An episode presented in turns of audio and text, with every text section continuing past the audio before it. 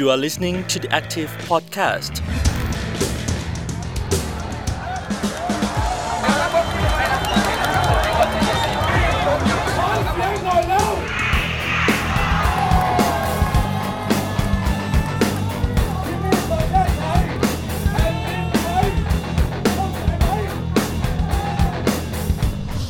สวัสดีค่ะ รุชิตา อุตมะโพคินค่ะ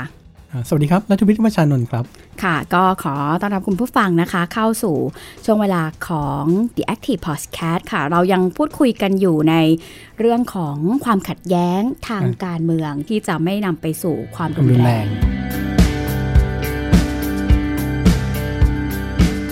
วันนี้ค่ะก็เป็นเรื่องที่เราหยิบยกขึ้นมา เราคงจะได้ยินกันมาตลอดระยะเวลาสัก 15 ปีนะคะพี่โมใช่ครับค่ะ ที่เราได้ยินคำนี้ถูกหยิบยกมาพูดถึงหรือว่ามาใช้กันในทุกครั้งที่มีการเคลื่อนไหวหรือแสดงความใช่เห็นในทางการการเรียกร้องทางการเมืองนะครับ ก็จะมีค่ะเรื่อง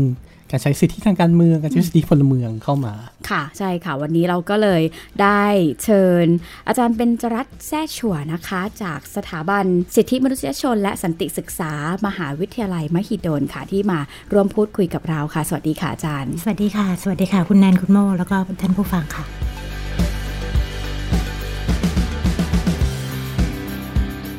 พอเวลาเราพูดถึงเรื่องสิทธิพลเมือง หรือสิทธิทางการเมืองเนี่ยเราได้ยินการหยิบยกมาพูดกันบ่อยมากเลย แต่ว่า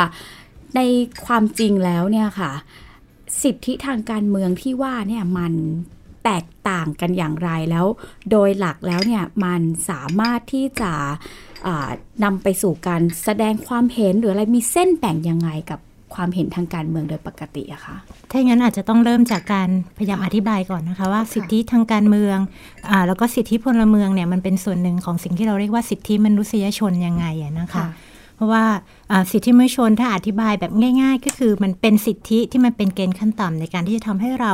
มีสามารถใช้ชีวิตได้อยู่อย่างมีศักดิ์ศรีนะคะคราวนี้แนวคิดเรื่องสิทธิพลเมืองและสิทธิทางการเมืองเนี่ยมันก็ถูกพัฒนาขึ้นมาพร้อม ๆ กับพัฒนาแนวคิดเรื่องประชาธิปไตยค่ะ แล้วว่าเราเราในฐานะที่เป็นพลเมืองจะอยู่ในรัฐนี้ได้อย่างไร โดยที่ไม่ถูกรัฐเข้ามาแทรกแซง แล้วก็สามารถที่จะใช้สิทธิ์บางอย่างเพื่อที่จะ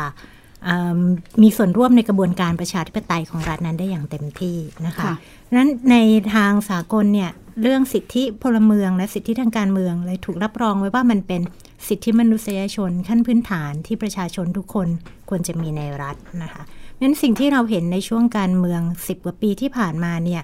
มันก็คือการใช้สิทธิมนุษยชนแบบหนึ่ง การที่ใช้สิทธิพลเมืองที่จะบอกว่า เราควรจะมีความสิทธิในความเป็นส่วนตัว รัฐไม่ควรจะเข้ามาแทรกแซงความคิดความเชื่อหรือความเห็นหรือชีวิตความเป็นส่วนตัวของเรา เราใช้สิทธิทางการเมืองในการที่จะบอกว่า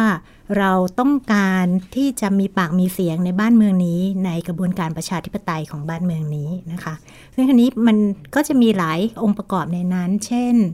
สิทธิในการเลือกตั้งอันนี้ก็จะเป็นเรื่องเบสิกพื้นฐานเลยว่า เราไปเลือกตั้งเพื่อเราจะบอกว่าเราต้องการอะไรในทางการเมืองนะคะ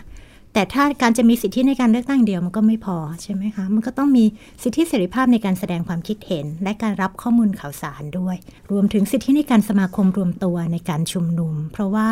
ถ้าจะให้คนคนเดียวที่อาจจะไม่ได้มีสิทธิ์มีเสียง มีที่ทางในสังคมเนี่ยไปพูดอะไรรัฐบาลก็คงไม่ได้ฟัง แต่ถ้าเราสามารถรวมตัวกันได้นะคะ ก็จะสามารถมีอำนาจต่อรองได้มากขึ้น คือมันเป็นหลักการว่า เราควรในรัฐหนึ่งๆเนี่ยในสังคมทางการเมืองหนึ่งๆมันควรจะมีการรับประกันสิทธิเหล่านี้นะคะ เพราะถ้าไม่มีการรับประกันไอ้พวกนี้ปุ๊บรัฐซึ่งมันมีอำนาจมากกว่าประชาชนอยู่แล้วเนี่ยอยากจะมาทำอะไรก็ได้ เข้ามาในบ้านเรามาเช็คอีเมลเราก็ได้ ถ้ามันไม่ได้รับประกันเรื่องสิทธิขั้นพื้นฐาน หรืออาจจะมาสลายการชุมนุมเวลาประชาชนออกมาเรียกร้องอะไร ก็ได้ ซึ่งมันไม่ควรจะเป็นอย่างนั้นน่ะนะคะ ถ้าอย่างนี้เนี่ยแนวทางเรื่องของอย่างเช่นการไปปรับหลักสูตรหรืออะไรเนี่ยค่ะตั้งแต่ระดับไหนอาจารย์คิดว่าน่าจะเป็น จริงไปได้มันมีได้หลายระดับเลยนะคะ การเรียนตั้งแต่เอ่อถ้าเป็นระดับเด็กเล็ก อาจจะพูดถึงเรื่องเนื้อตัวร่างกายของตัวเองใช่ไหมคะว่าเอ๊ะคนแปลกหน้าไม่ควรจะมาจับร่างกายของฉันจับอวัยวะบางส่วนอะไรแบบเนี้ยมันก็ก็เรียนได้ค่อยๆค่อย ๆ เรียนรู้กันขึ้นมา หรือการเรียนเรื่องง่าย ๆ เช่น การปฏิบัติต่อคนอย่างในฐานะที่เป็นมนุษย์ที่เท่าเทียมกัน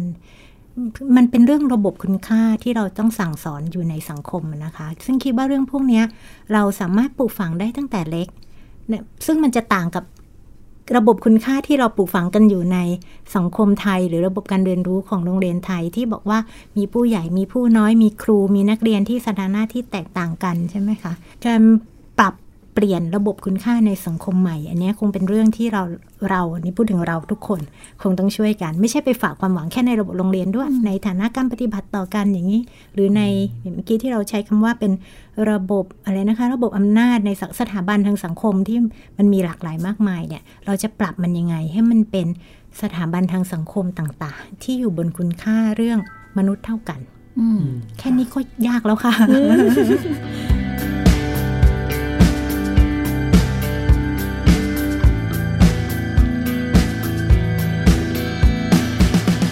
เวลาที่เราพูดเรื่องสิทธิพลเมืองหรือสิทธิทางการเมืองเนี่ยมันอาจจะมีน้ำหนักไปที่การปกป้องสิทธิ์ตัวเองจากการกระทำทั้งหลายของรัฐนะคะ แต่ว่าในขณะเดียวกันเนี่ยความขัดแย้ง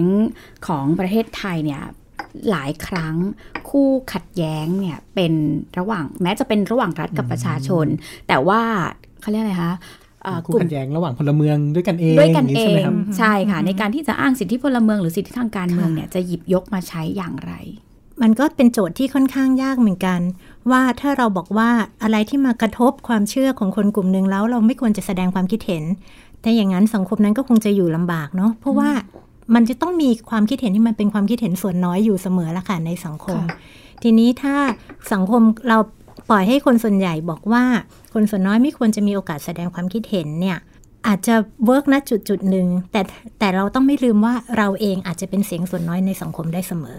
อนะคะถ้าไม่งั้นมันเลยบอกว่าเนี่ยเราต้องประกันหลักพื้นฐานที่จะให้ไม่ว่าจะเป็นเสียงส่วนน้อยหรือเสียงส่วนใหญ่ของสังคมเนี่ยสามารถพูดได้ สามารถแสดงความคิดเห็นทางการเมืองได้ เพราะถ้าเราไม่ได้สามารถพูดไม่สามารถแสดงความคิดเห็นได้ปุ๊บเนี่ย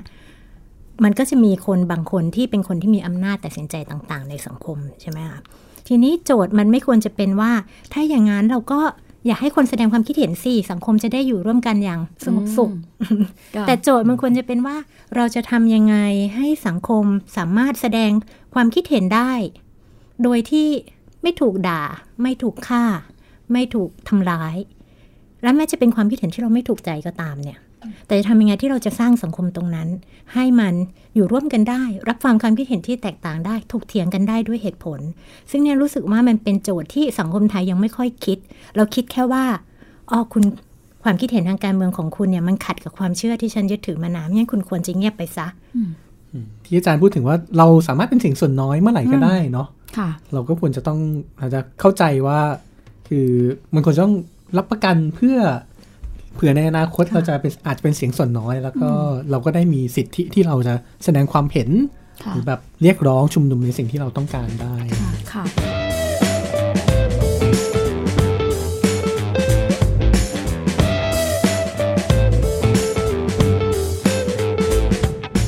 ปี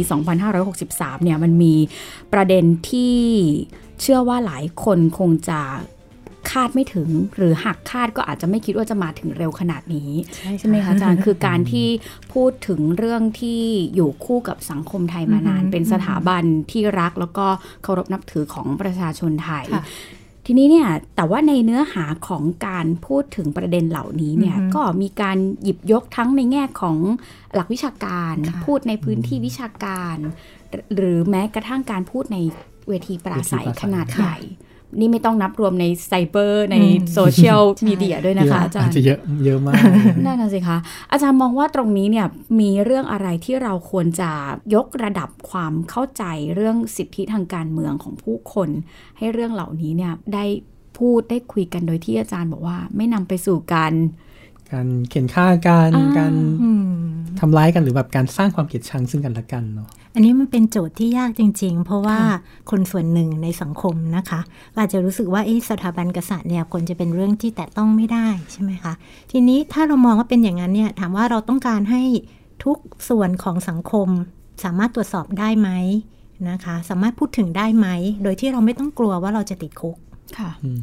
ถ้าคิดว่าตรงเราต้องการตรงนั้นเนี่ย อันนี้เราอาจจะต้องถอดถอดใจออกนิดนึงว่าเอ้ยเรารัก หรือเราไม่รัก ซึ่งเราคงต้องยอมรับว่าสถาบันกษัตริย์เนี่ยมีอำนาจอยู่ในสังคมจริง ๆ เราก็ต้องยอมรับด้วยว่ามันมีการใช้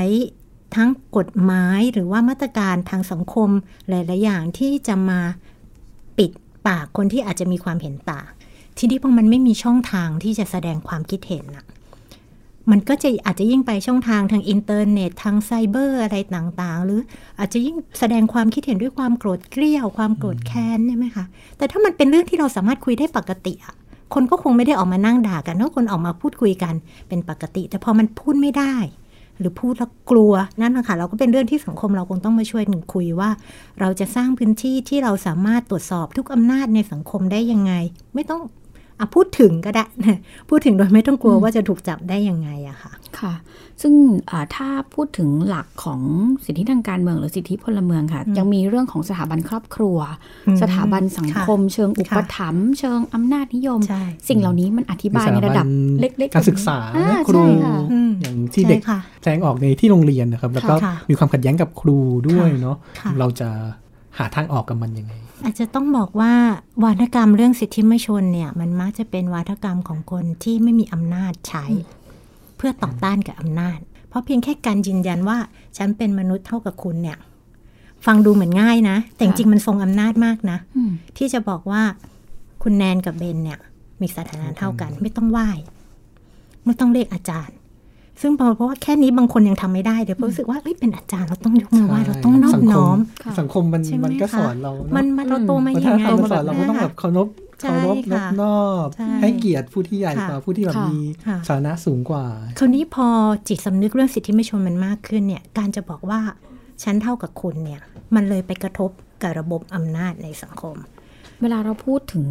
สถาบันของความเป็นองค์กรเนี่ยอือฮึเราก็จะนึกถึงโครงสร้างอำนาจเป็นลำดับชั้นค่ะใช่ไหมคะพอเวลาเราพูดถึงสถาบันนามธรรมเนี่ยที่มันไม่เห็นโครงสร้างแบบนั้น แต่ว่ามันเหมือนเป็นความรู้สึกเป็นวัฒนธรรมที่มันอืมจับต้องไม่ได้อะค่ะค่ะอาจารย์ จริง ๆ แล้วมันคือวิวัฒนาการของประชาธิปไตยที่มันจะต้องเดินไปอยู่แล้ว หลายเรื่องเนี่ย เราเองก็ยอมรับกับระบบอำนาจนั้น โดยไม่ทันได้ตั้งคำถามใช่ไหมคะ แล้วเพราะเราก็คิดว่าเออนี่คือวัฒนธรรมที่ดีงามของสังคม แล้วเราควรจะรักษาเอาไว้ เราบอกว่าเออปล่อยให้มันเป็นวิวัฒนาการของประชาธิปไตยก็อาจจะค่อยเป็นค่อยไปก็อาจจะได้ แต่ว่าก็รู้สึกว่าก็เราก็เห็นแล้วว่ามันมีปัญหาน่ะแล้วทำไมเราไม่มาร่วมกันสร้างวัฒนธรรมใหม่นี้ขึ้นมาร่วมกันนะคะ อย่างที่คุณแนนว่าระบบอำนาจมันบางเรื่องมันไม่เห็นชัด แล้วมันแฝงอยู่ในเนื้อตัวร่างกายเรามากเลย เรื่องบางเรื่องที่มันดูเหมือนเล็กนิดเดียว แต่จริง ๆ แล้วมันมีความเป็นอำนาจที่กดทับเราอยู่เยอะมากเนี่ย เด็กที่ไปโรงเรียนที่จะต้องนอบน้อมกับครูมาก ๆ เนี่ย มันนำไปสู่การไม่กล้าตั้งคำถามกับครูอะไรพวกเนี้ยก็ในเมื่อเราเห็นแล้วอะเราตั้งคำถาม แต่ว่าตั้งคำถามแบบที่ให้ช่วยกันหาทางออกไปด้วยกันนะคะ คิดว่าน่าจะทำได้นะคะ การที่เด็กๆอ่า นักเรียนนักศึกษาลุกขึ้นมาตั้งคำถามกับระบบอำนาจ หรือพูดถึงปัญหาในโรงเรียนที่หลาย ๆ เรื่องเราไม่ค่อยตั้งคำถามกับมันค่ะเนี่ยอืมในช่วงปีที่ผ่านมาเนี่ยคิดว่าเป็นเป็นปรากฏการณ์ที่น่าสนใจมาก ๆ นะคะ แล้วก็ถ้าเราจะบอกว่าเออรู้แล้วก็อย่าพูดเลยอืมปิดไปเถอะนะอย่าเลย เดี๋ยวมันจะวุ่นวายอย่างเงี้ยเราจะอยู่อย่างนั้นเหรอคะถามจริงว่าเราจะอยู่กับสังคมที่อุ้ยเรารู้ว่ามันมีการละเมิดอะเรารู้ว่ามันมีการ กดขี่เรารู้ว่ามันมีปัญหา แต่เราจะยังอยู่กับมันอย่างนั้นหรือนะคะค่ะ หลายเรื่องเนี่ยพอเวลาคนยุคยุคเราหมายถึงยุคที่เรียนจบมาสักพักแล้วเนี่ยได้ยินจะรู้สึกก็แบบ เออ แบบเนี้ยเคยเห็นอืมเคยมีเคยเจอใช่แต่เราไม่เคยมีปรากฏพูดการรวมอาจจะตัวไม่กักนล้าขนาดที่จะนี้แสดงออกแสดงความคิดเห็นอย่างนั้นกับใช่กับใช่ครูใช่กับกับกับสังคมค่ะแบบโดยรวมค่ะ อันนี้เป็นหนึ่งในตัวอย่างที่ทำให้เห็นว่า เด็กๆในยุคนี้เนี่ยรู้ว่าสิทธิทางการเมืองและสิทธิพลเมืองของค่ะตัวเองคืออะไรหรือเปล่าคะอาจารย์ใช่ค่ะ คิดว่าด้วยการจริง ๆ มันอาจจะเริ่มจากแค่รู้ว่าตัวเองอะอาจจะไม่ได้คิดเป็นความว่าคำว่าสิทธิอ่าพลเมืองและสิทธิทางการเมืองเนาะแต่รู้ว่าเออนี่คือสิทธิที่ฉันควรจะมีในฐานะที่เป็นมนุษย์ใช่ไหมคะเดี๋ยวนี้แนวคิดเรื่องสิทธิมนุษยชน เรื่องประชาธิปไตยมันเผยแพร่ไปทั่วมากขึ้นอะ คิดว่าคนรุ่นใหม่ เดี๋ยวนี้เรียนรู้เรื่องพวกนี้เยอะขึ้นนะคะ แล้วก็รวมถึงเอิ่ม บทเรียนจากต่างประเทศอะไรพวกนี้ด้วย ทุกวันนี้ตัวเองมีปัญหามากเวลาจะสอนเรื่องสิทธิมนุษยชนกับคนรุ่นใหม่รู้สึกเขารู้หมดแล้วเอ๊ะเราจะสอนอะไรอะไรอย่างเงี้ยอืมคิดว่า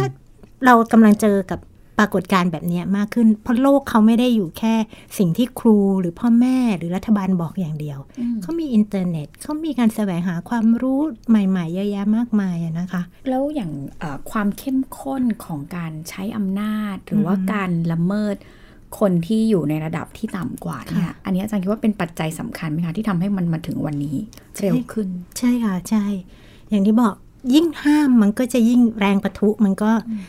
มันอาจจะห้ามได้สักระดับหนึ่งนะแต่ถึงจุบันหนึ่งถึงวันที่โลกนี้มันเปิดมาขนาดนี้แล้วว่าคุณไม่สามารถห้ามทุกอย่างได้หมดนะคะ หรืออย่างดูปรากฏการณ์การชุมนุมก็ได้ ถัดจากหลังจากการที่รัฐบาลใช้มาตรการรุนแรงปราบ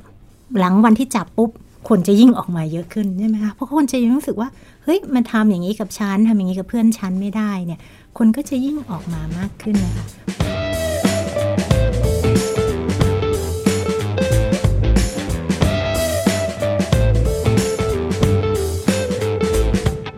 การชุมนุมทางการเมือง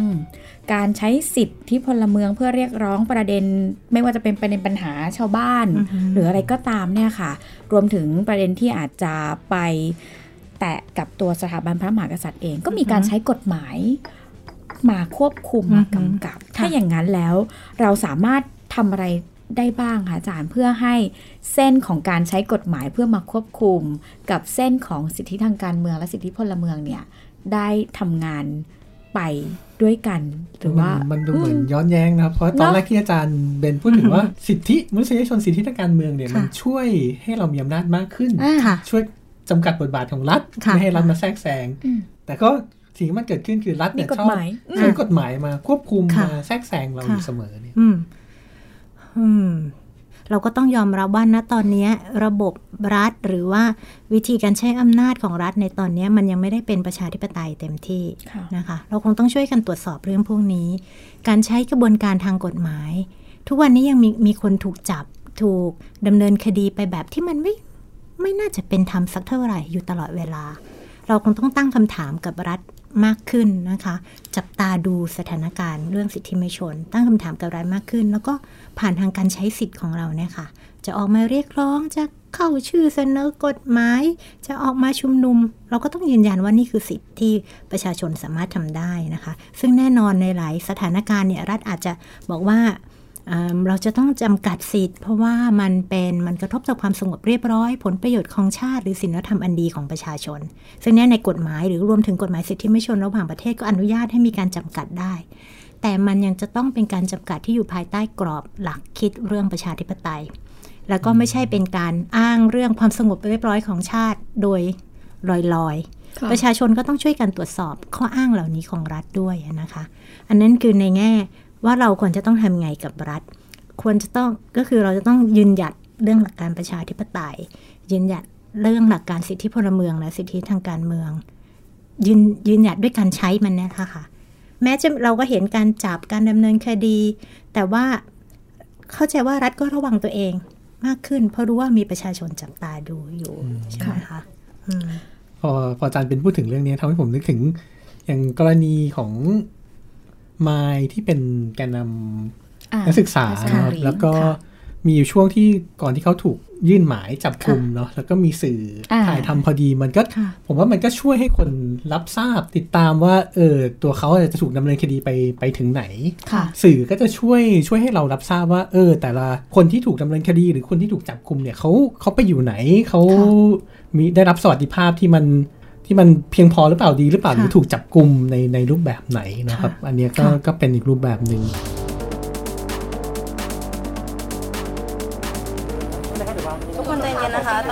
ว่างที่กำลังคุยกันพี่มายกำลังรอทนายอยู่นะคะ พี่มายยังไม่ไปไหนทนายจนกว่าจะทักจนกว่าจะทนายจะมานะคะ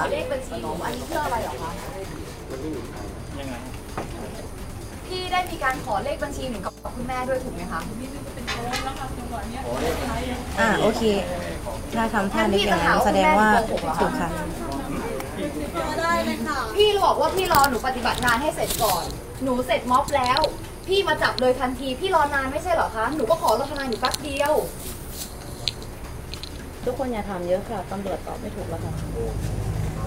ตอนนี้บรรยากาศมาคุกมากนะคะ เพราะว่าได้มีการเออขอรวบตัวนะคะ โดยที่เอ่อพี่ไมค์เนี่ยอยู่กับเพื่อนอีกคนหนึ่งนะคะ ในซอยเปี่ยวนะคะ ซึ่งเป็นซอยที่มืดมากนะคะโดยไม่แสดงหมายจับใด ๆนะคะ แต่ตอนนี้มีการมีการ ตอนนี้ทนายทนายที่มายมาแล้วนะคะมาเชิญเชิญเชิญเดี๋ยวครับเดี๋ยวครับครู่ครับอย่าอย่าเพิ่งคุณทนอย่ามาอย่ารีบนะคะพี่ททนายนายมาที่มายมาแล้วนะคะเอ่อเวลาเราพูดถึงการใช้อำนาจโดยรัฐเนี่ยค่ะอือหือเอ่อนั่นอาจจะเข้าใจว่า เราเน้นไปที่รัฐบาลก่อนค่ะใช่ไหมคะ แล้วก็ตัวประชาชนที่อาจจะไม่ได้เห็นสอดคล้องหรือว่าออกมาค่ะเคลื่อนไหวอยู่ฝั่งตรงข้าม แต่ในขณะเดียวกันค่ะอาจารย์ มันยังมีสถาบันอื่น ๆ ที่มันพอจะช่วยประคองให้การใช้อำนาจรัฐเหล่านี้เนี่ยมันมันถูก balance อะค่ะอย่างเช่น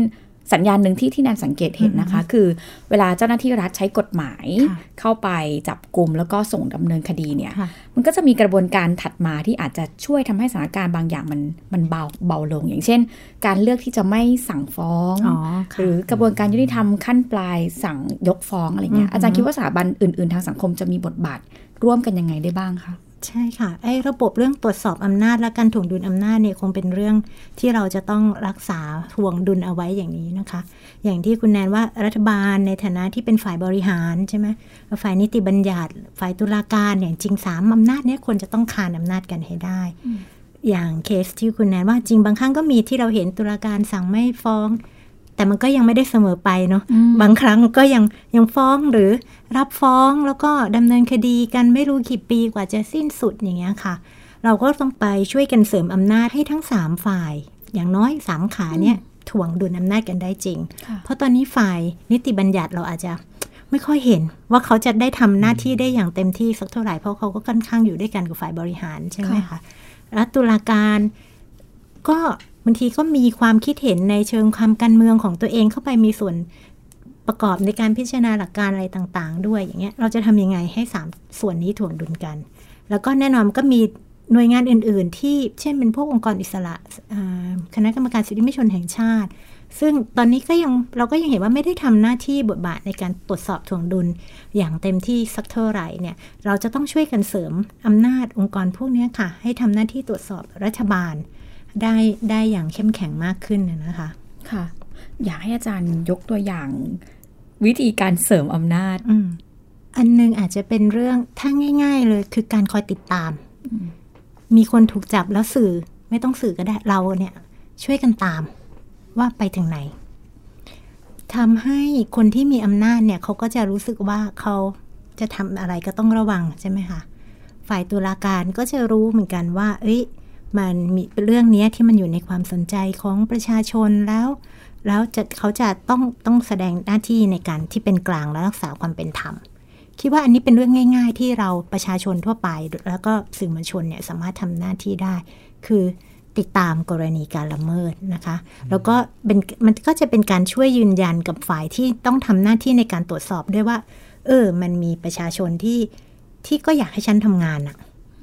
แล้วอย่างเอาสมมุติยกกรรมการสิทธิ์เนี่ยค่ะ ถ้ากรรมการสิทธิ์เขาสามารถทำงานโดยประชาชนไม่ไม่มีสิทธิ์ไปแสดงความคิดเห็นอะไรเลยเขาอยากจะทำอะไรก็ได้ใช่ไหมคะ แต่ถ้าประชาชนไปแสดงความคิดเห็นได้วิพากษ์วิจารณ์ได้เขาก็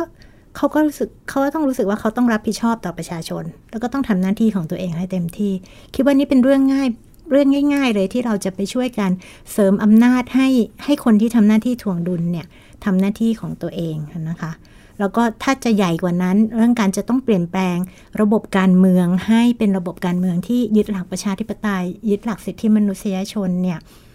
อาจจะเป็นเรื่องที่ต้องใช้เวลาสักนิดนึง เพราะตอนนี้เหมือนที่ผ่านมาเราจะมีความรู้สึกว่าเฮ้ยเราไม่เชื่อใจนักการเมืองนักการเมืองโกงกินนักการเมืองคอร์รัปชันจนเรา ไม่ไม่ช่วยกันทำให้สถาบันทางการเมือง เป็นสถาบันที่เข้มแข็ง พอที่จะทำหน้าที่ในระบอบประชาธิปไตยได้อย่างเต็มที่ อันนี้อาจจะเป็นเรื่องเรื่องที่ต้องช่วยกันปรับวิธีคิดตรงนี้ทำยังไงให้นักการเมือง accountable มีความรับผิดชอบต่อประชาชนน่ะนะคะ ซึ่งตอนนี้มันอาจจะยังไม่ได้เห็นชัดเจนมากเนี่ยค่ะอันนั้นคงต้องช่วยกันทำต่อไปนะคะค่ะท่านประธานครับ ก่อนที่จะมีการชุมนุมทางการเมืองครั้งใหญ่ เรานึกไม่ออกจริง ๆ ว่าจะแก้รัฐธรรมนูญกันอย่างไร ทั้งที่พักการเมืองส่วนใหญ่ที่เข้ามาในสภาแห่งนี้ เมื่อครั้งหาเสียงล้วนมีความเห็นกันไปในทิศทางเดียวกันว่า รัฐธรรมนูญฉบับนี้เป็นรัฐธรรมนูญที่มีปัญหาต่างๆ มากมาย ซึ่งเมื่อใช้มาเรื่อยๆ ก็พบว่าความกังวลดังกล่าว เป็นเรื่องจริง สิ่งที่เราจะโหวตในการแก้ไขรัฐธรรมนูญ และขอบคุณรัฐบาลด้วยนะครับ ที่รัฐบาลก็ใจกว้างนะครับที่ได้มีสัญญาณลงมาเหมือนกันนะครับที่จะให้มีการแก้ไขรัฐธรรมนูญ เป็นรัฐธรรมนูญของประชาชนครับ ต้องกลับเรียนท่านประธานด้วยความเคารพจริงๆฮะเป็นห่วงครับ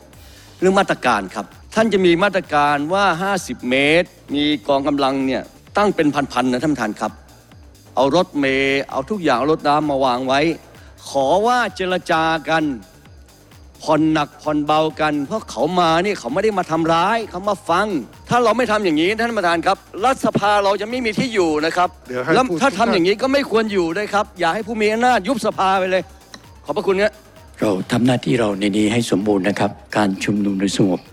ใครไปทำให้คนชุมนุมโดยสงบเดือดร้อน คนนั้นต้องรับผิดชอบ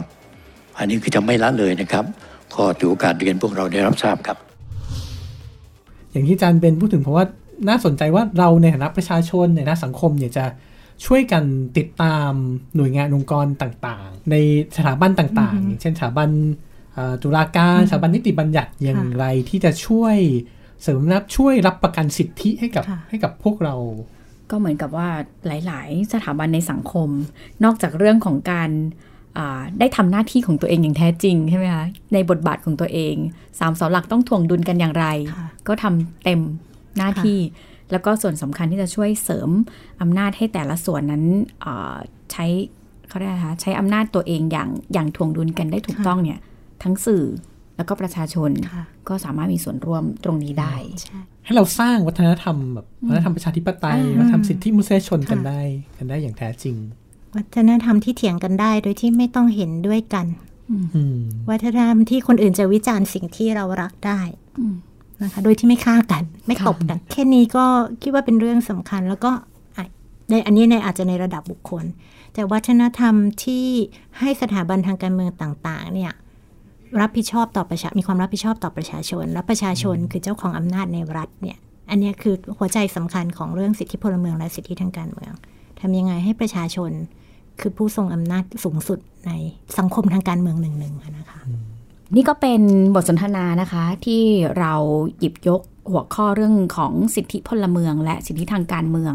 มาพูดคุยกัน ซึ่งก็เชื่อมโยงกับทั้งสถานการณ์ทางการเมือง แล้วก็บริบทของสังคมไทยที่อาจจะต้องยกระดับเรื่องของวัฒนธรรมประชาธิปไตย ให้ก้าวไปสู่สิ่งที่สามารถได้